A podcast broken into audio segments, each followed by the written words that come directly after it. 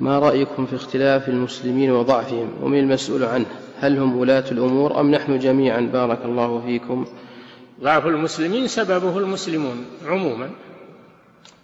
سببه المسلمون لأنهم لم يأخذوا بما أمرهم الله به لم يأخذوا بما أمرهم الله به من التعاون والتناصح والاجتماع على دين الله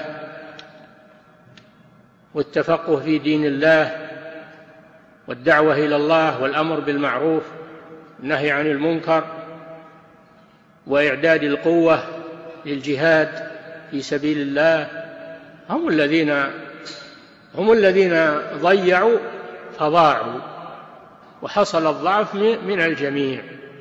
نعم.